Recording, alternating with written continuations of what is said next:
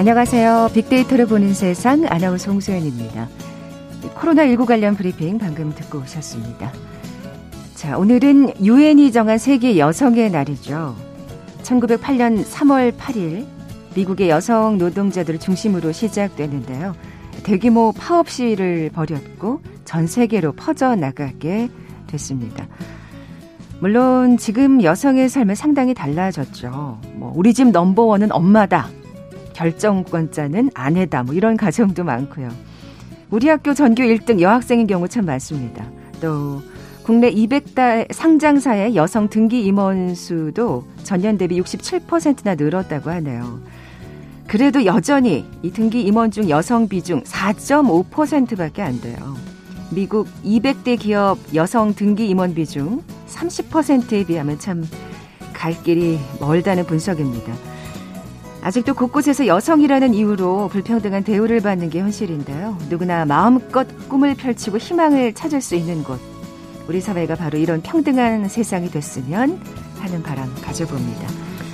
최근 세계 영화계에서도 우리 여성 영화인들을 주목하고 있죠. 영화 미나리의 배우 윤여정 씨 무려 28관왕의 영예를 안았습니다. 뭐 현재 진행형이기도 하고요. 잠시 후 월드 트렌드 빅데이터로 세상을 본다 시간에 세계인이 주목하고 있는 한국 영화에 대해 살펴볼 거고요. 앞서 2021 핫트렌드 시간엔 공유지의 비극, 링겔만 효과에 대해서 자세히 짚어봅니다.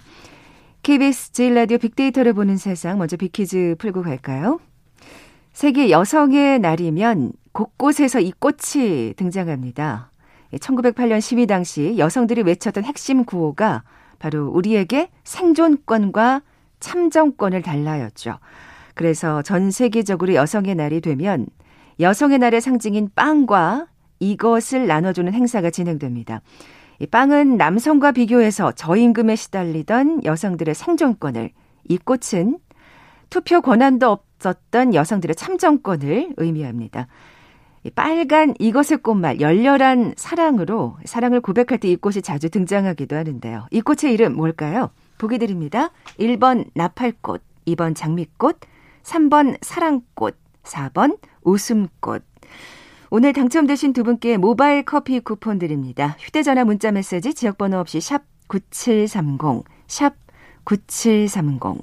짧은 글은 50원, 긴 글은 100원의 정보 이용료가 부과됩니다. KBS 라디오 어플 콩은 무료로 이용하실 수 있고요. 유튜브로 보이는 라디오로도 함께 하실 수 있습니다. 방송 들으시면서 정답과 함께 다양한 의견들 문자 보내주십시오.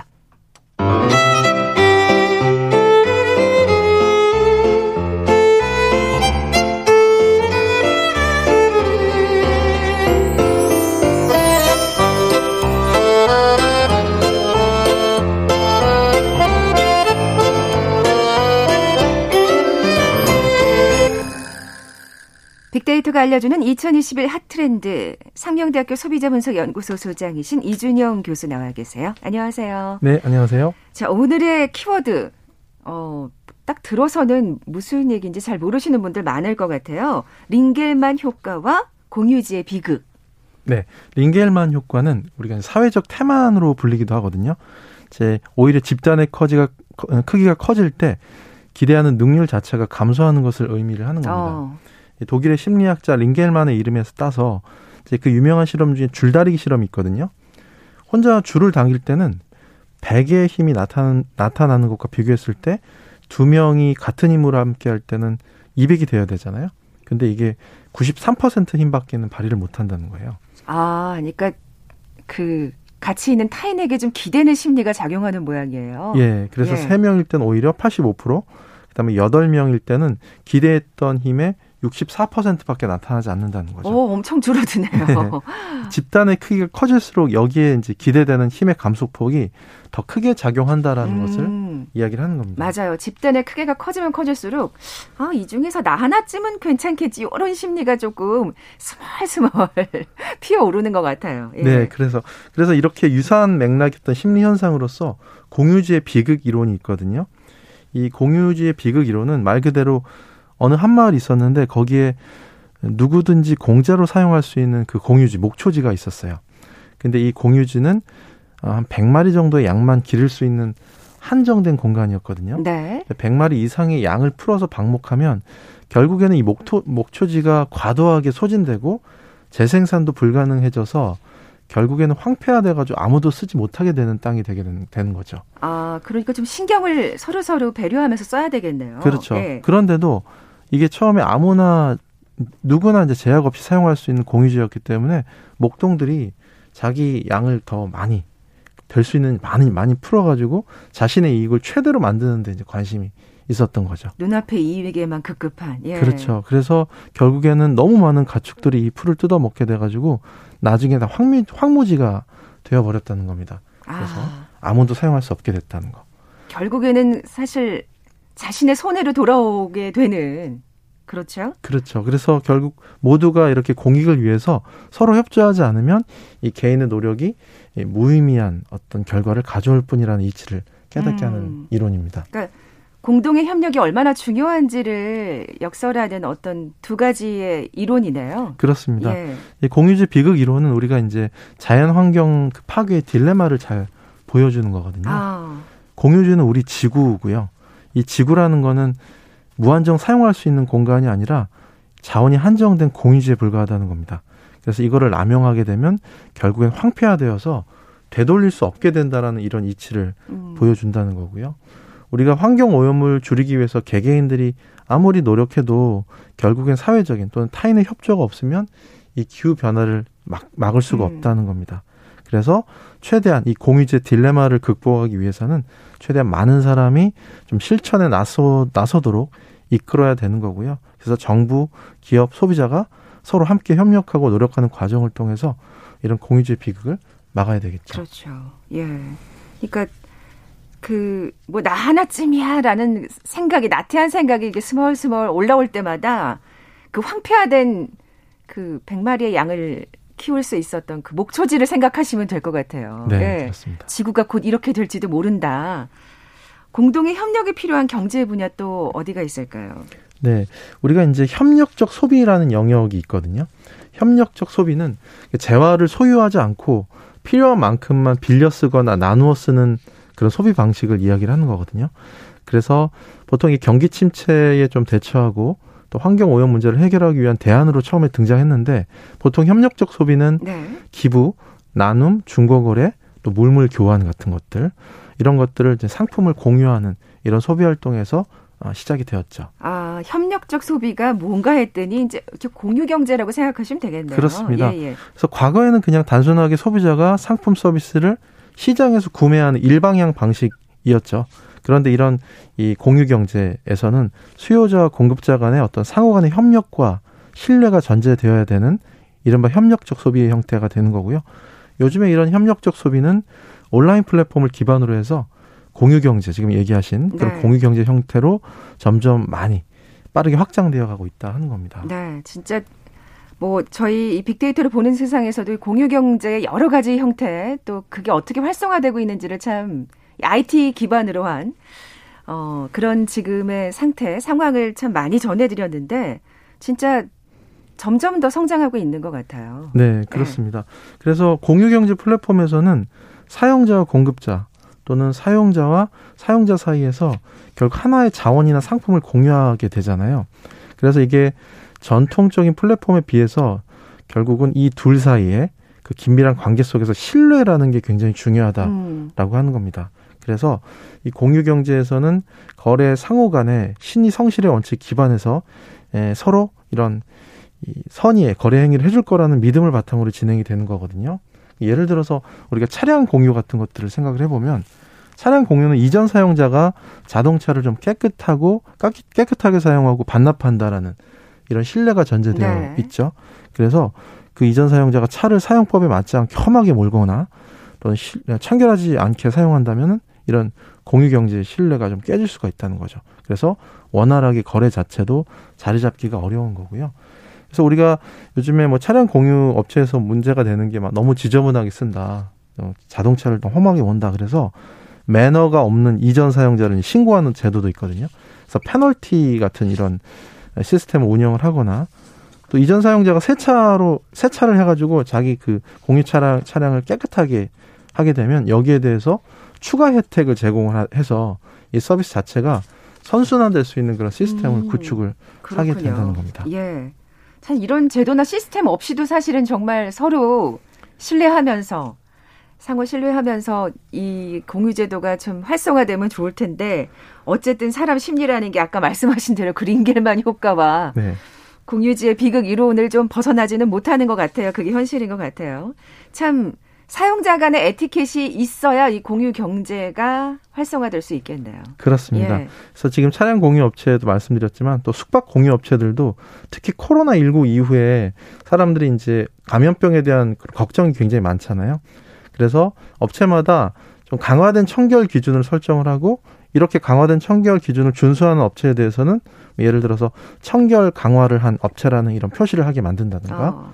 그리고 이게 이제 고객이 좀 쉽게 확인할 수 있게 만드는 거죠. 그리고 청결도 부문에 있어서는 평점 관리를 좀 엄격하게 한다거나 그리고 숙소에 이전 사용자가 어떤 사람들이 머물렀은 머물렀는지 좀 모르니까 만약에 감염병이 있었던 분이면 안 되잖아요. 네, 네. 숙소를 72시간 동안의 공실 기간을 설정해서 어, 좀 이렇게 좀 코로나 바이러스 노출 위험을 최소화하는 이런 조치 같은 것들 이런 것들을 운영을 해가지고 시스템적으로 예, 고객들이 또 사용자들이 좀 신뢰하면서 사용할 네. 수 있, 도록 만드는 거죠.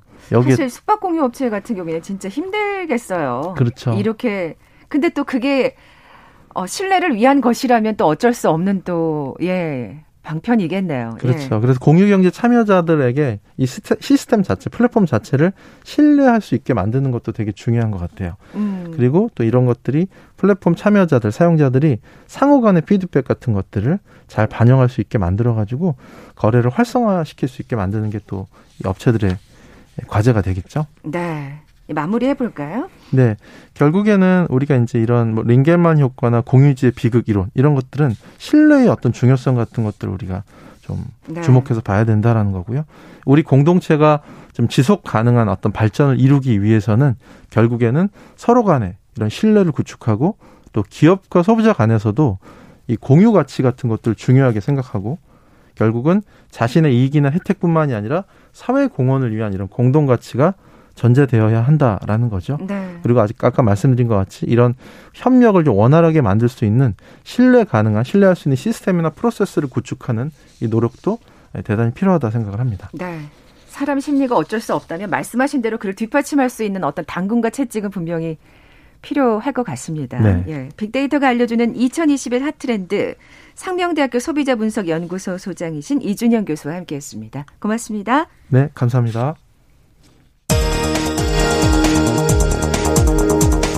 헤드라인 뉴스입니다. 국내 코로나19 신규 확진자가 346명 확인된 가운데 경기도 안성의 한 축산물 공판장에서 집단 감염이 발생해 직원 50명이 확진됐습니다. 정부가 코로나19 백신 접종이 순조롭게 진행돼 우선 접종 인원의 약 42%가 1차 접종을 마쳤다고 밝혔습니다. 상반기 1천만 명 접종을 목표로 하고 있습니다. 한미 방위비 분담금 협상이 조 바이든 행정부 출범 46일 만에 타결됐습니다. 전반기 한미 연합훈련도 오늘 축소된 규모로 시작됐습니다. 문재인 대통령은 오늘 법무부와 행정안전부로부터 권력기관 개혁에 대한 업무 보고를 받습니다. 차기 검찰총장 인선 등이 거론될지 주목됩니다. 대검찰청에서 전국 고검장 회의가 열리고 있습니다. 민주당의 중대범죄수사청 추진에 대해 의견을 모으는 한편 윤석열 전 검찰총장 사퇴 뒤 검찰 조직 안전 방안 등을 논의하고 있습니다. 코로나19로 인한 집합금지와 영업 제한 등으로 피해를 입은 중소기업의 지방소득세 납부 기한이 7월 말까지 3개월 연장됩니다. 비트코인 등 가상화폐의 하루 평균 거래 금액이 8조 원에 육박하는 수준으로 늘었습니다. 팝계 최고 권위의 그래미 어워즈 후보에 오른 방탄소년단이 오늘 15일 시상식에서 공연도 펼칩니다. 그래미 어워즈에서 한국 가수가 정식 후보로 공연하는 것은 처음입니다. 미얀마 군경이 밤 늦은 시간과 새벽에도 주거 지역에서 무차별 총격을 가하면서 미얀마 국민의 공포감이 커지고 있습니다. 주 미얀마 한국 대사관은 긴급 공지문을 띄우고 교민들에게 안전을 담고했습니다. 지금까지 헤드라인 뉴스 정원나였습니다.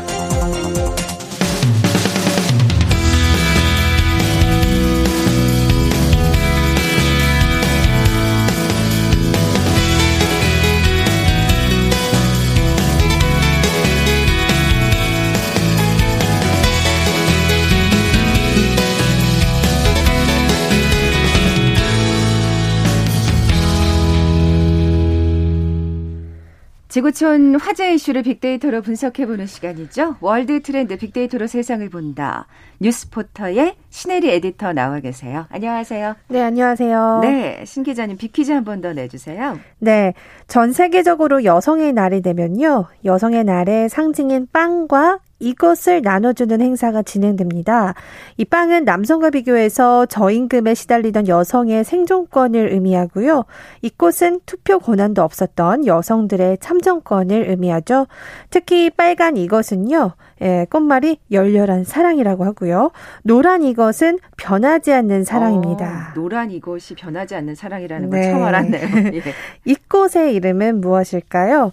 1번 나팔꽃, 2번 장미꽃, 3번 사랑꽃, 4번 웃음꽃. 네. 노란 이거 참 이 봄에 잘 어울리네요. 네. 자, 오늘 당첨되신 두 분께 모바일 커피 쿠폰 드립니다. 정답 아시는 분들 저희 빅데이터를 보는 세상 앞으로 지금 바로 문자 보내 주십시오. 휴대 전화 문자 메시지 지역 번호 없이 샵 9730, 샵 9730. 짧은 글은 50원, 긴 글은 100원의 정보 이용료가 부과됩니다. 콩은 무료로 이용하실 수 있고요. 유튜브로 보이는 라디오로도 함께 하실 수 있습니다. 자, 오늘 세계 여성의 날이라고 말씀드렸는데 우리 여성 영화인들이 세계인의 주목을 받고 있습니다. 네, 정말 좋은 소식입니다. 네. 우리나라 영화가 기생충을 시작으로 세계로 쭉쭉 뻗어나가고 있잖아요. 그 중에서도 이번에는 윤여정 씨, 김민희 씨가 또 세계의 관심을 끌고 있는데요. 진짜 정말 그냥 기생충으로 끝나는 거 아닌가 했는데 네. 정말 너무나 기뻐요. 네, 네, 너무 기뻐요. 저는 사실 미나리라는 영화는 정말 개봉하자마자 1등으로 그 영화를 봤어요. 저도 봤어요. 아, 보셨구나. 네. 그래서 오늘 이 이야기를 좀 하려고 하는데 네. 아, 일단 윤여정 씨는 이번 그 미나리 영화로 뭐 전미비 평가위원회 그리고 LA 비평가 협회, 보스턴 비평가 협회, 뭐 노스캐롤라이나 비평가 협회 등 아, 이 여우 조영상으로 28관왕의 영예를 안았습니다.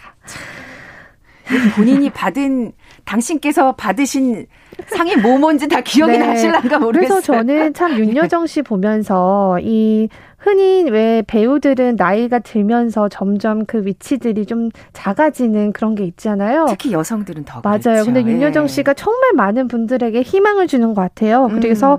이제 윤여정 씨는 한국 배우 최초로 아, 이번에 아카데미 시상식에도 후보로 오를 가능성이 있다 이렇게 외신들이 보도하고 있습니다. 네. 어 이제 미나리부터 이야기를 하자면 어 이제 보셨으니까 다 아시겠지만 이 교포 출신 아 한국계 미국인인 정이삭 감독의 영화입니다. 어, 이 영화가 어떠셨어요? 보시고 나서? 어, 그니까 사실은 저한테는 굉장히 어떻게 보면 조금은 친숙한 가족 드라마였던 음. 것 같아요. 한국 사람들에게는. 네. 근데 아마 외국인들의 입장에서는 굉장히 또 신선하게 보지 않을까 하는 생각이 네. 들었거든요.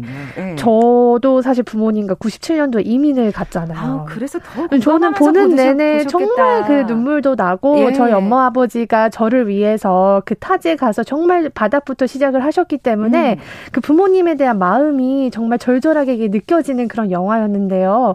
정말 디아스포라라고 들으셨죠. 전 세계 우리 교민들이 정말 다 흩어져 있거든요. 네. 거기에서 정말 사 살아가는 그 과정들을 잘 이렇게 그렸던 영화 같습니다. 그렇고 보면 네.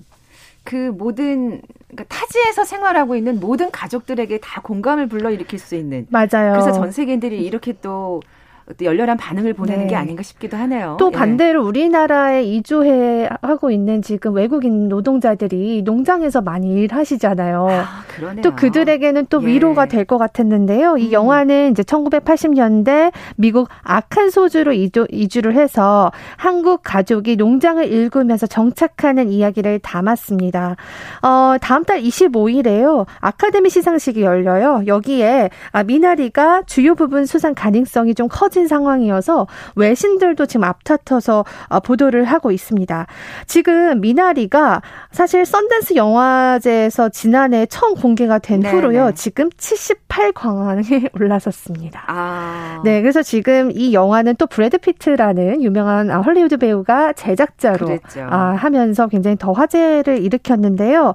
어, 사실 외신들은 이 영화에 대해서 정말 찬사를 하면서도 아쉬움을 아예 노골적으로 지적했는데 그 이유는 뭐냐면 이 미나리가 외국어 영화상을 받았어요. 작품상이 아니라 골든글러브에서. 네네. 예. 그 이유는 여기에 이제 나온 한국어들 그리고 그리고 요거는 이제 한국인의 중심을 둔 그런 이야기다라고 해서 외국어 영화상으로 받았는데 이 오히려 외신들이 아니 이거는 한국계 미국인을 중심에 둔 본질적인 미국 이야기인데 그리고 한국어가 잠깐 나왔다고 해서 이거를 외국어 영화상으로 돌리는 거는 어, 적절치 않다라고 이야기하면서 오히려 이게 정말 메인 본선이나 작품상에 올라야 될 만한 훌륭한 영화다 이렇게 외신들이 음. 지적을 하고 있습니다. 어떻게 보면 이것도 차별이라고 또 지적을 한 것 같아요. 그렇죠? 네. 미국에 가도 사실은 인구의 20% 이상이 집에서 영어가 아닌 제2 외국어로 이야기를 하고 있거든요. 그래서 사실 영어라는 게